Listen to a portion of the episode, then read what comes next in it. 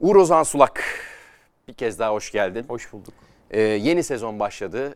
Güzel bir sezon olsun öncelikle. Sen de yorgun savaşçı olarak burada yerine bağladık. İkisini birbirine bağladık. Yani. Birbirine bağladın. Evet, EuroLeague başladı değerli izleyenler. Anadolu Efes ve Fenerbahçe Beko sezona galibiyetle başladı. Son iki yılın şampiyonu Anadolu Efes'le başlayacağız. Yine Sinan Erdem Spor Salonu'nda nefis bir atmosferde Kızılyıldız ağırladı. Aslında şöyle başlayabiliriz herhalde. Geçen sezonki o zorlu başlangıç fikstürüne göre Kızılyıldız başlangıcı güzel tatlı şeker havasına geldi diyebiliriz herhalde. Anadolu Efes rahat bir galibiyet aldı diyebiliriz. Ara ara gerideydi ama böyle yani çok... vitesi küçülterek, arada bir büyüterek gitti. Evet.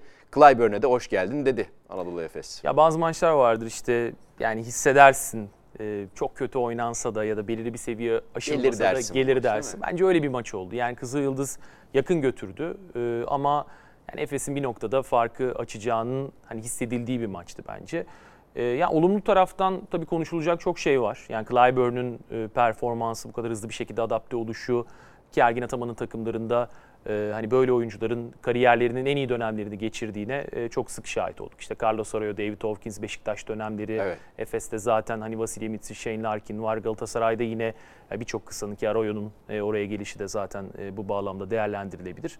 Yani işte sen çok daha yakından takip ediyorsun o maçları, geçmiş maçları izlediğini bildiğim için. Yani Siena takımı bile baktığında işte Ford ve Stefanov'la oynuyordu. İki tane aslında hani bitirici oyuncu, yani skor üreten oyuncu. Stefan Topa hükmeden. Evet, yani yaratıcı oyuncularla çalışmayı çok seven bir koç Ergin Ataman.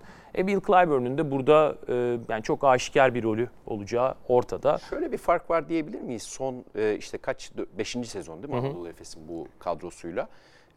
Yani uzun zamandır birlikte oynuyorlar ama bu son 4 sezonda 3 numara pozisyonuna baktığınız zaman topa hükmeden, oyuna hükmeden, oyunu kurabilen bir Kurnoslav Simon'dan ve backup olarak 4 numaraya kayabilen, driplingi biraz daha az olan James Anderson'dan Elijah Bryant ve Will Clyburn'e geçti ki Will Clyburn size olarak 4'e de geçebilen ama gerek sırtı dönük olsun, gerekse ki şut portföyünü de bence daha da genişletmiş. Dün %100. Biraz denemelerde yaptı, ara ara el üstü.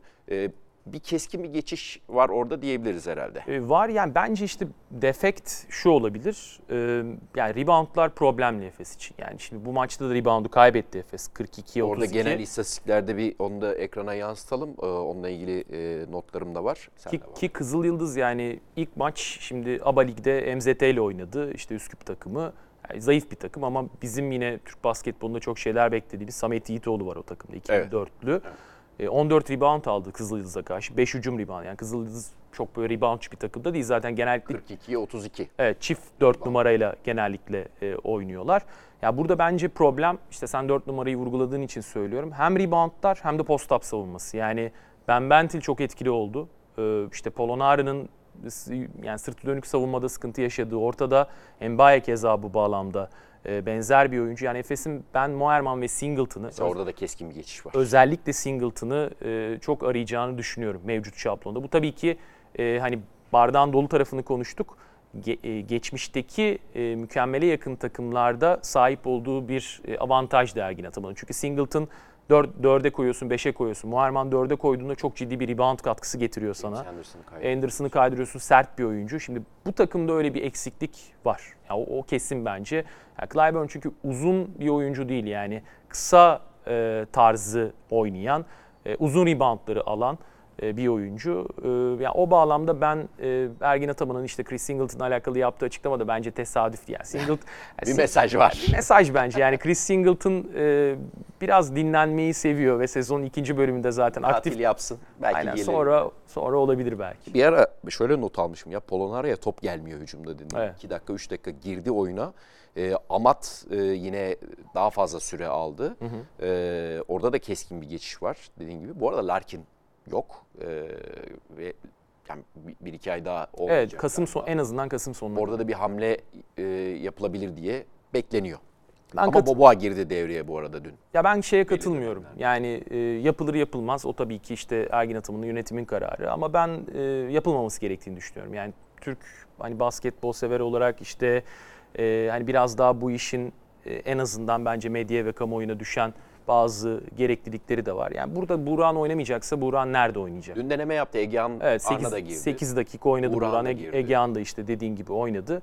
Yani Efes'in bu şekilde 2 ayı geçirebilecek lüksü var. Yani doğru diyorsun. Gerek yok yani. Mesela ismi geçen oyunculardan biri. Hani ben bir şey duymadım, bildiğimden söylemiyorum. Stefan Jovic. Yani gerek yok yani böyle Uğur bir şey. Uğur Özan diyorsa kesin duymuştur. Yok estağfurullah. Hakikaten duymadım. Yok dedi. Hakikaten duymadım yani öyle bir şey yok ama ben karşıyım şahsen. Gerek yok yani anlıyorum. Ergin Ataman gibi işte kazanmaya alışmış, çok hırslı, takımı çok iyi bir şekilde görmek isteyen bir koçun neden böyle düşündüğünü anlayabiliyorum. Ama bence burada kamuoyunda görevi biraz Buğra'nın oynaması yönünde gizli de olsa bir baskı yaratmak. Mantıklı ki geçen sene de mesela Simon'un sakatlığından sonra Elijah hamlesi geldi ve o Elijah bir kırılma anı oldu belki. Final Four'da gördük işte Olympiakos maçını değiştiren oyuncu. Orada yani takımın rotasyonunun değişmesine sebep olan bir değişiklik oldu ama Larkin aynı durum değil. Aynı durum değil. Bu arada tekrar istatistiğe şöyle bir rica edeyim.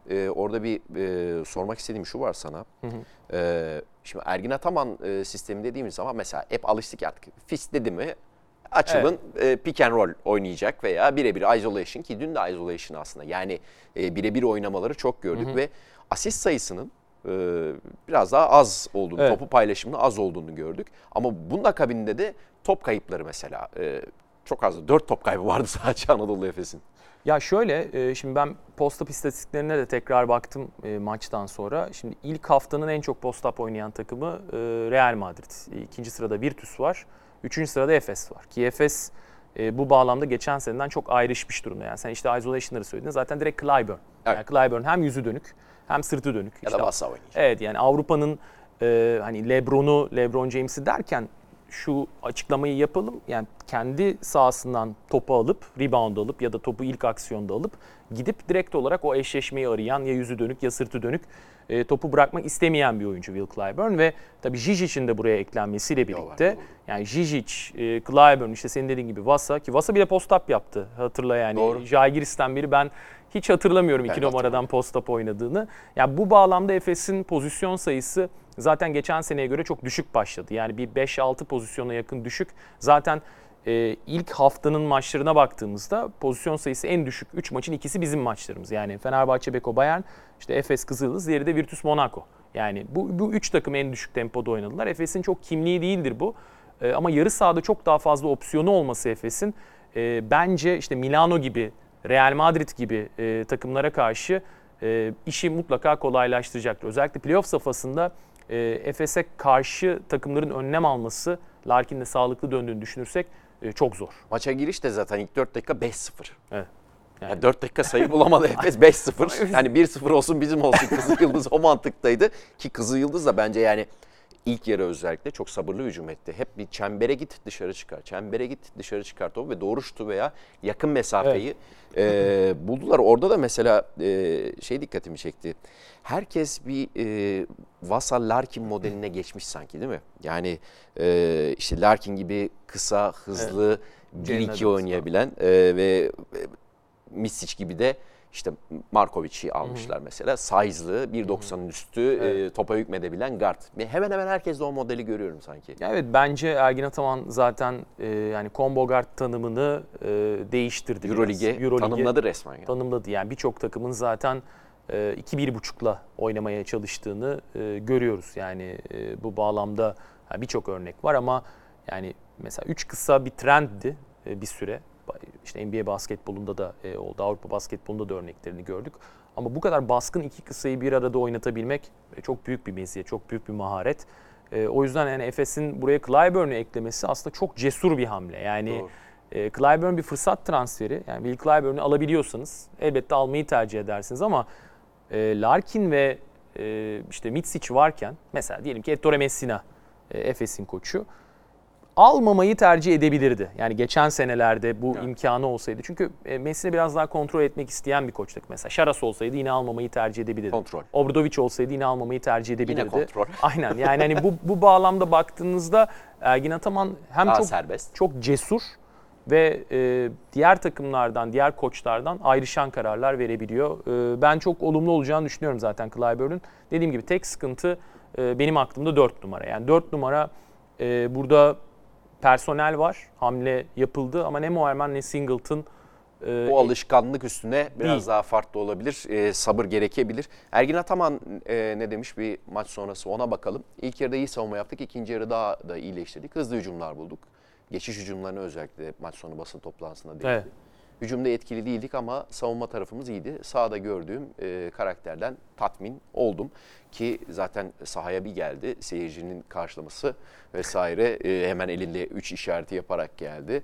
Clyburn çok tecrübeli bir oyuncu ve aynı zamanda yıldız. Sistem durduğu zaman kendi yıldız özellikleriyle skor bulabilen bir oyuncu. O da takımın oyununu iyi anladı ama baştan ziyade onun tecrübesi diyebiliriz dedi. Clyburn'e de hoş geldin dedi. Ben zaten 4 numara değişiklikleri diye not almışım. Evet.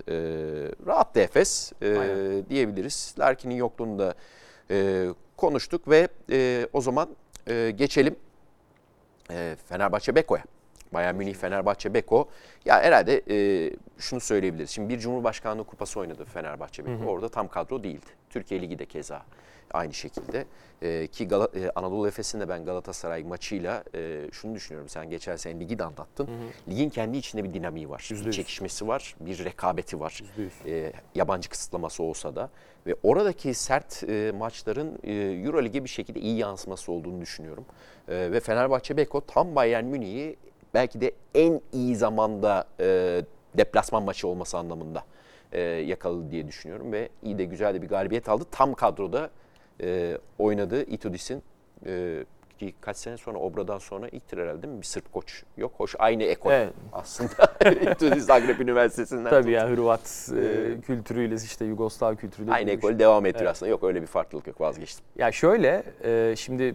Ya bir büyük takım galibiyeti bu. Yani sezonun başlangıcında Bayern'e karşı maçı Münih'te bu kadar kontrol etmek mutlaka vurgulanması gereken bir konu. Çünkü evet Bayern iyi durumda mı? Değil. Yani iki tane çaylak oyuncu çok merkezi rollerde. İşte Gillespie ile Cassius Winston.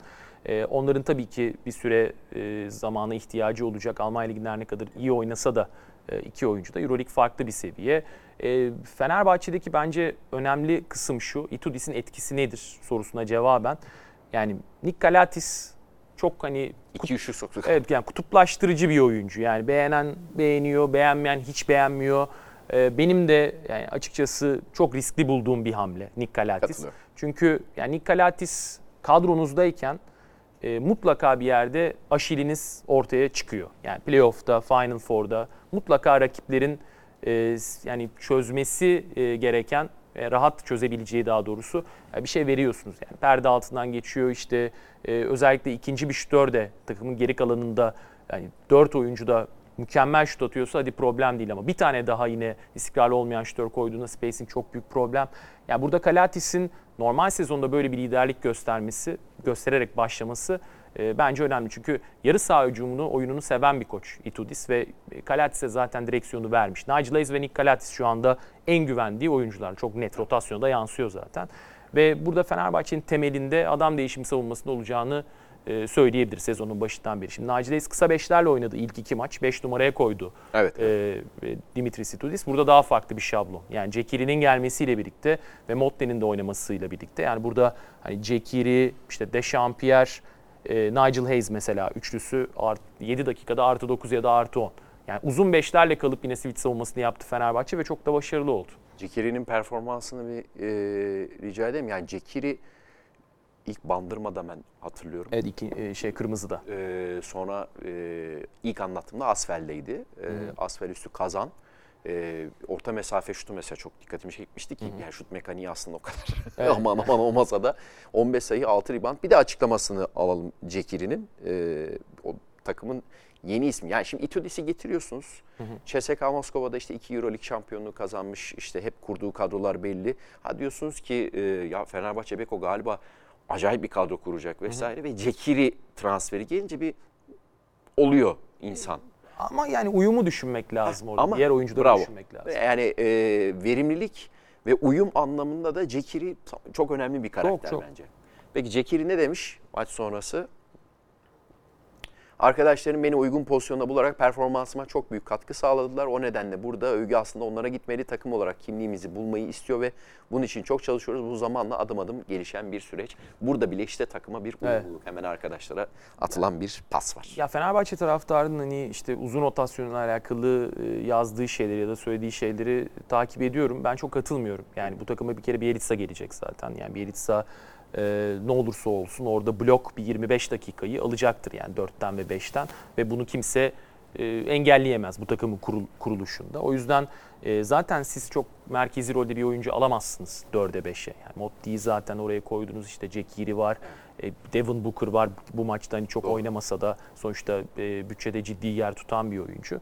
Yani ben hani bu takımın tavanını ya da potansiyelini Wilbeck'in Edwards ikilisinin hani tayin edeceğini düşünüyorum ilk günden bu yana. Edwards'ı nasıl buldun? Ya ben çok tatmin olmadım. Yani şöyle çok tatmin olmadım. Savunmada evet bir gayret gösterdiği ortada ama Carson Edwards'ın 10'da 1 attığı bir maçtan sonra övülmesini ben çok doğru bulmuyorum. Yani burada sezon başlangıcında Carson Edwards'ın hani rolünü konuşurken işte $600,000 karşılığında gelmiş bir oyuncu. Müthiş bir bence transfer bu bağlamda. Çünkü alınabilecek bir risk. Fenerbahçe'nin kadrosuna baktığımızda ben daha önce de kullandım bu tabiri. Yani bir Dimitris Itoudis takımından ziyade bir David Platt takımı Fenerbahçe şu anda. Güzel. Çünkü yani işte C segment oyuncuların B segmente, B segment oyuncuların A segmente geçmesini bekliyorsunuz. Yani böyle bir sınıfsal durum var. Son örnek Daşka. Evet, Daşka son örnek, işte kaç tane oyuncunun şu anda ya da işte NBA'de olduğu ortada. Maccabi 2014 hani benzer örnekler. Şimdi bu takımlarda Itoudis'in etkisinin hissedilmesi çok kolay değil. Çünkü Itoudis hep A sınıf oyuncularla çalışmış bir koç.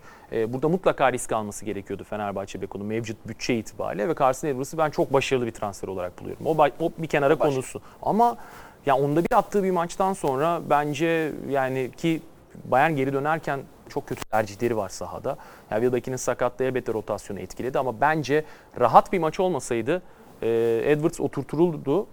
Guduriç oynardı mesela. Çünkü Guduriç kötü bir maç oynamadı. İlk yarıda hemen girdiği anda bir tepeden açılın arkadaşlar, ben oyuna ediyorum dedi Guduriç. Bir iki asist, Jekiri asisti var, alley-oop pası var vesaire. Itoudis'in de yani etkisi ne kadar sürede kendini hissettirebilir böyle takımlarda? Onu da sormak lazım. Vallahi şöyle, bence çok avantajlı bir fikstür var. Öncelikle onu söyleyeyim. Yani Bayern maçı Maccabi. İçeride Maccabi, sonrasında 2 maç iç sahada yine Valencia ve Asvel'le oynayacak Fenerbahçe. Beko yani gibi kura. Aynen yani 3 hafta hani 3. hafta yine çift maç haftası ama yani 3 maç hiç İstanbul'dan Avrupa seyahati için ayrılmamak kuşkusuz önemli bir avantaj. Çünkü idman yapacaksınız İstanbul'da. Önemli kısmı İstanbul'da oynanan maçlardan ziyade burada kalabiliyor olmak ve Itoudis gibi yarı sahada detaycı bir koçun özellikle yazı da uzakta geçirmişken bu vakte hani bağımlı olduğunu söyleyebiliriz. Yani iyi olur değil, ihtiyacı var direkt olarak bu vakte Itoudis'in. Bir Itoudis'in de açıklamasında yansıtalım da onun üzerinden hazır Itoudis. Yılların moderatörlüğü böyle bağlıyoruz.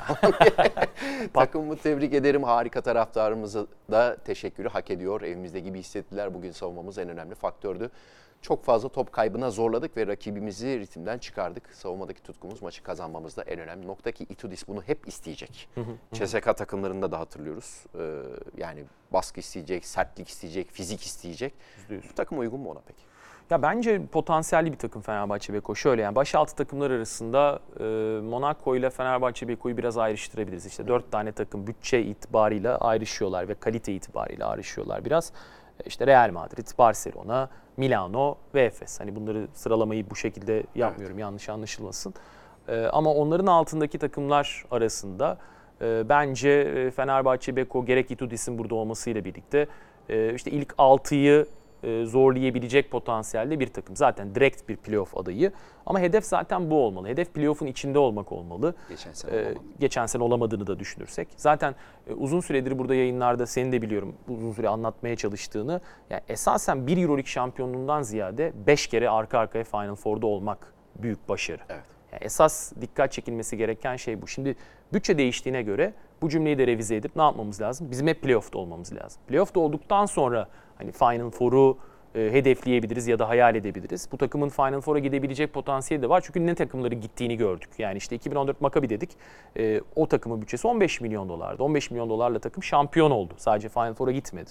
Yani hayal kurdurabilen bir takım bu takım ama mutlaka kısa rotasyonda stabilite lazım. Yani ben Scottie Wilbeck'ine de Carson Edwards'a da sezon ilerleyen bölümü için bir zaman vermek gerektiğine inanıyorum. Wilbeck'in çünkü hani biraz Mike James gibi kariyeri ilerlemiş bir oyuncu yani. Mike James'in bakıyorsun bir Final Four'u var. Onda da ana oyuncular işte Darius Adams'da Yannis Brusis mesela. Doğru. İşte Laboral senesi Berlin'deki Final Four. Wilbeck'ine bakıyorsun. Daşka'da çok verimli sezonlar ama yani sonuçta o takım son 8 yapıp Real Madrid'e elenmişti bir maç çalıp. Ama Maccabi'de hiç Final Four yapamadı ki hani sürpriz Final Four'lara da aday olabilecek takımlar da vardı.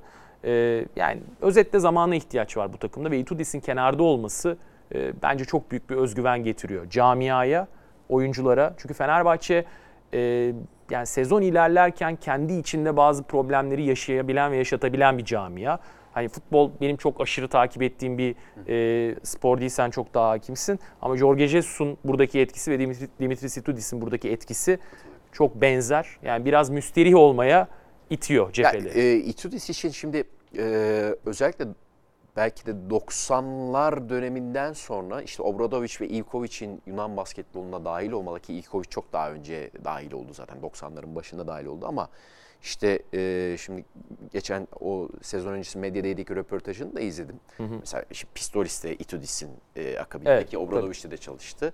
Böyle Itoudis'i biraz daha farklı bir noktaya koymak lazım belki de Yunan koçlar içerisinde. %100. Yani Barsokas olsun, Itoudis başka bir yani eğitimi olsun, Obradović yanındaki stajdan öte başka bir şey olsun. Banvit üstü CSK ve iletişim komünikasyon kısmında da hani dedin ya az önce şu koç kontrol, bu koç özgürlük. Tam ikisinin arasını sanki tutturabiliyor. Maçın gidişatına göre özgürlük. İşte Clyburn'un geldiği nokta aslında bence Itoudis'in de CSK'da çok büyük payı var. Millete söylüyoruz ama. Ya tabii canım yani kesin katılıyorum. CSK'nın şampiyonluğunda sonuçta yani mesela Corey Higgins ve Will Clyburn kariyerlerinde çok ciddi adım atarak o şampiyonlukta ana rol üstlendiler ki De Colo'nun olduğu bir takım. Nando'nun oradaki haliyle Fenerbahçe'ye geldiği çok farklı zaman fark var. Yani burada dediğim gibi kadro bence özellikle Bielitsa'nın gelmesiyle birlikte farklı bir noktaya devrilebilir. Olumlu anlamda söylüyorum bunu. Ama yani Fenerbahçe Beko için hakikaten yani plan işte switch savunması, switch temelli bir takım. Yoğun kalmaya çalışacak bir takım çünkü hani Bayern maçında da gördük. Bayern çok sert bir takım. Ya belki EuroLeague'in en sert takımlarından biri. Bir 2-3 takımından biri kadro yapısı itibariyle. İşte kısa rotasyonda senin Nick Weiler-Bepp gibi bir oyuncun var. Hani Lucic bunlar hep kavgacı oyuncular. Corey Walden keza. Hep önden almaya çalıştı. Hiç neredeyse post-up vermedi düzgün bir şekilde ve Rubit ikileyince zaten maç değişmiş oldu. Orada birebiri çünkü oynayamadı Bayern.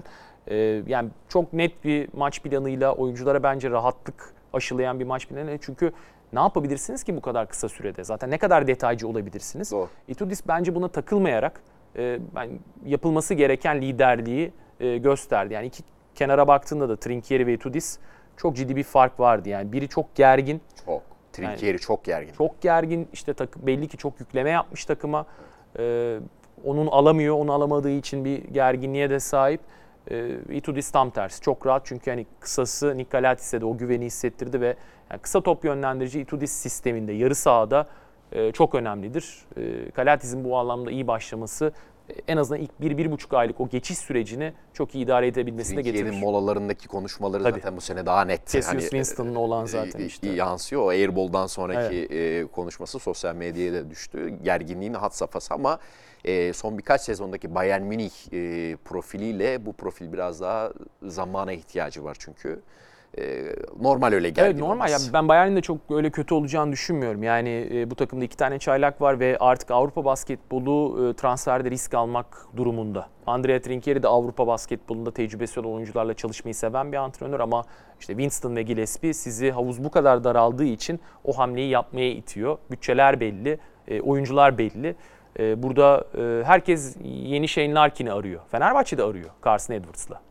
Herkes aramakla. Model bak yine aynı. Evet. Calathes, Saiz, guard topa hükmeden bir tarafta daha kısa, hızlı, çabuk ve şutu olan bir Amerikalı.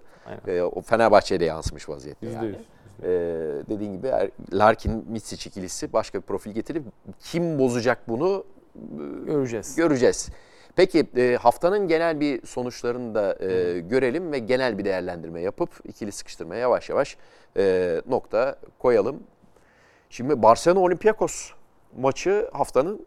Evet, haftanın maçıydı. Haftanın maçı ve sürprizi Olympiakos, Barsokas ve Barsokas'ın intikamı olarak söyleyebilir miyiz bunu? Söyleyebiliriz. Ya Barcelona çok gergin. Şimdi gerginlik demişken yani Andrea Trinchieri ile de Barcelona başka bir seviyede. Çünkü işte Mirotic'in sakatlığı, Satoranski'nin yine sakatlık çıkışında işte yazın zaten problemler yaşaması, Corey Higgins'in bir türlü dönememesi, sağlıklıyken zaten kadrodan kesildi. Yani Barcelona'nın en çok zamana ihtiyacı duyan takım olduğunu belki söyleyebiliriz. Ben genel Türkiye'deki eleştirilerin ve kanının aksine hani Şaras'ın burada söylenildiği kadar rezalet bir iş çıkartmadığını düşünüyorum. Çünkü yani 2 Final Four, 1 final, bir yıl Real Madrid'e karşı finalde kazanmışsın, bir yıl kaybetmişsin. Yani olabilir böyle şeyler. Aito Garcia-Reneses 6 kere Final Four yaptı. Hiç kazanamadı. Rezil bir antrenör mü? Yani evet, Barcelona keyif verici bir basketbol oynamıyor. Burası kesin. Ben hani bunu inkar etmiyorum. Ama yani işte Jasikevičius'a dair de böyle iş mi yapılır, işte inanılmaz bütçeli bir takım görüşlerine çok katılmıyorum. Yani Real Madrid'den fazla değil Barcelona'nın bütçesi. Mutlaka daha farklı bir basketbol oynanmalı ama daha sezonun başındayız ve geride kalan 2 sezonda da Final Four yapıp birinde final yaptı takım. Barsokas ve Vezenkov intikamı. %100. Olan. Daha doğru. Aynen. Tabir doğru. Vezenkov'un yani müthiş böyle top elden çıkışı, şuta kalkışı, rahatlığı çok dikkat çekiyor. Hele Barcelona deplasmandaki eski bir Barcelona oyuncusu.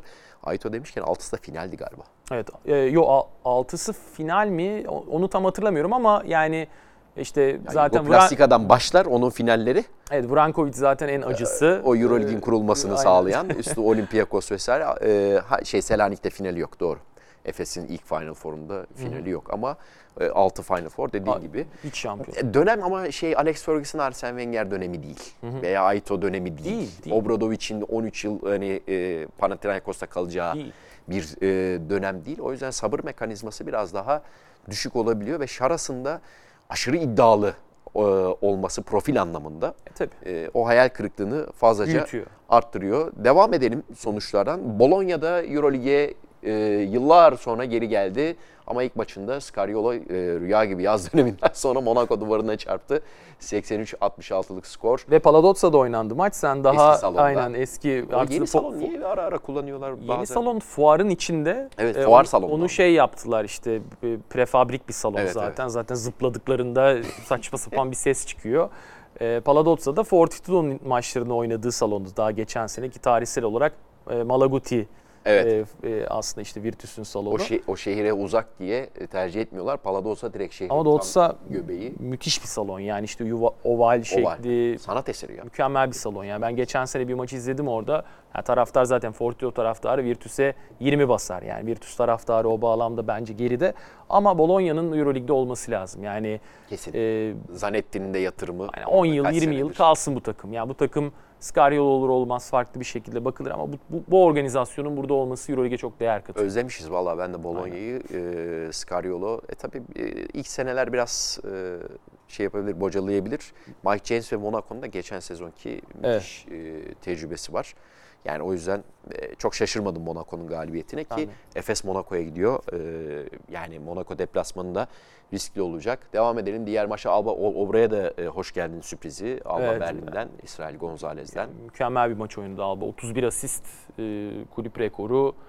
Makine gibi bir takım Alba. Yani Alba işte hava yağmurlu da olsa, 50 derecede olsa aynı performansı veren bir takım. Yani Partizan'ın çok ciddi problemleri var. Evet. Dante Exum'un oyun kurucu başlaması bu sezona çok ciddi bir sıkıntı. Ben mutlaka bir hamle yapacağını düşünüyorum Jeyko'nun. Çünkü yani Partizan Exum'un ana rolde olmasını kaldırabilir ama Obradović gibi yarı saha antrenöründe bence ana karar verici olmasını çok kaldıramaz. Burada Avramovic de gelecek elbette kenardan ama Andjušić ve... Alexa!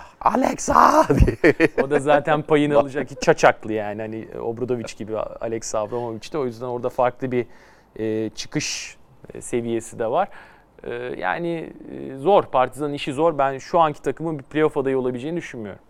Milano kazandı Asvel deplasmanında, Maccabi kazandı evinde, Baskonya-Valencia mücadelesi. Ya, orada da Peñaroya'nın intikamı var. Heh, Peñaroya, tam onu diyecektim. Bravo. Real Panathinaikos'u sen anlattın, o da değişik. Ya ben Panathinaikos'un da bu işin içinde, evet, geçen sene Olympiakos Final Four yaptı. Tam Rus takımları gittikten sonra oldu vesaire ama Panathinaikos'a bence bu sezon güzel işler yapabilecek kadro kurmuş. Uygun bir kadro Radonjić'e. Real Madrid'in zaten orada tek fark Lasso'suz, bakalım yıllar sonra nasıl olacak. Böyle kurulmuş bir kadro ve Lasso yok. Ben biraz yadırgıyorum ama bir Lasso hayranı olarak yine de kazandılar 3 sayı farkla. Ve ilk haftada bu şekilde noktalandı. Şöyle tamamlayalım, noktalayalım. Rus takımlarının olmadığı bir sezon ama 4 İspanyol, 1 Litvanya, 1 İsrail, geri kalan hep her ülkeden 2 tane var. Ve hepsinin bir derbisi yaşanacak. Evet, bak hiç böyle bakmamıştım. Yani Partizan ve Kızılyıldız'ın ben bir arada olduğu galiba ilk sezon olabilir mi? İlk sezon... Grup aşamalarında, grup aşaması varken belki şeydir ama bu formatta... Olabilir. Bu formatta tek, o kesin. Bu formatta tek, bu formatta kesin öyle. Evet, yani güzel bir nokta bence. Yani Euroleague'in zaten ürünü çok kaliteli. Sadece pazarlanması problem. Yani bu çok kaliteli ürünü Euroleague yıllardır pazarlayamıyor. Zaten o yüzden de ana yönetim değişti. Yani ana fikri budur bu değişiklik. Bodroga geldi. Bartemov gitti. İşte, aynen. Marshall Griegman CEO olarak geldi. Yani ben çok iyi bir sezon olacağını düşünüyorum. Çünkü çok rekabetçi takım var. Yani evet, kadrolara bakıldığında yani bütün dünya ekonomik krizden, pandemi sebebiyle büyük oranda etkilendi. Fakat yatırımı kesmedi birçok takım. Bizim takımlarımız da yani her zaman olduğu gibi iddialılar. Burada yani tabii yapılacak şey birçok maçı izleyebilmek ama Euroleague'in bu anlamda bir adım atması lazım. İzleyemiyoruz çünkü. Yani hep banttan izliyoruz. Hala tercihler, fikstür, yani rezalet boyutta. Gerçekten. Tam tabiriyle. Korkunç. Ama ülkeler arası olması. Yani NBA gibi şimdi tek bir ülkede ve eyaletler muhabbeti değil. Başka ülkeler kendi bilet satış, saat vesaire. Aman tadımız kaçmasın yönetimi biraz. Tabii kulüplerin istediğini yapmaya çalışıyor Euroleague ama daha farklı bir yapıya ihtiyaç var bu bağlamda. Fikstürün en azından yani 45 dakika koyması lazım. Bari bir devreyi çıkart oradan. Yani mesela Efes Valencia maçını yeni değiştirdi Euroleague. Taleple değiştirdi. Yani 20-30'da 20'ye alındı maç. En azından Fenerbahçe ile Efes'in birlikte oynadığı şeyde, haftada 45 dakikalık bir aralık yaratabiliyor. Onu da taleple yapabiliyorsun. Peki, ağzına sağlık. Senin de ağzına. Noktalıyoruz. İlk haftayı değerli izleyenler, ikili sıkıştırmayı noktaladık. Uğur Ozan Sulak'la birlikte ikili sıkıştırmada sezon boyunca basketbol konuşmaya devam edeceğiz. Şimdilik hoşçakalın.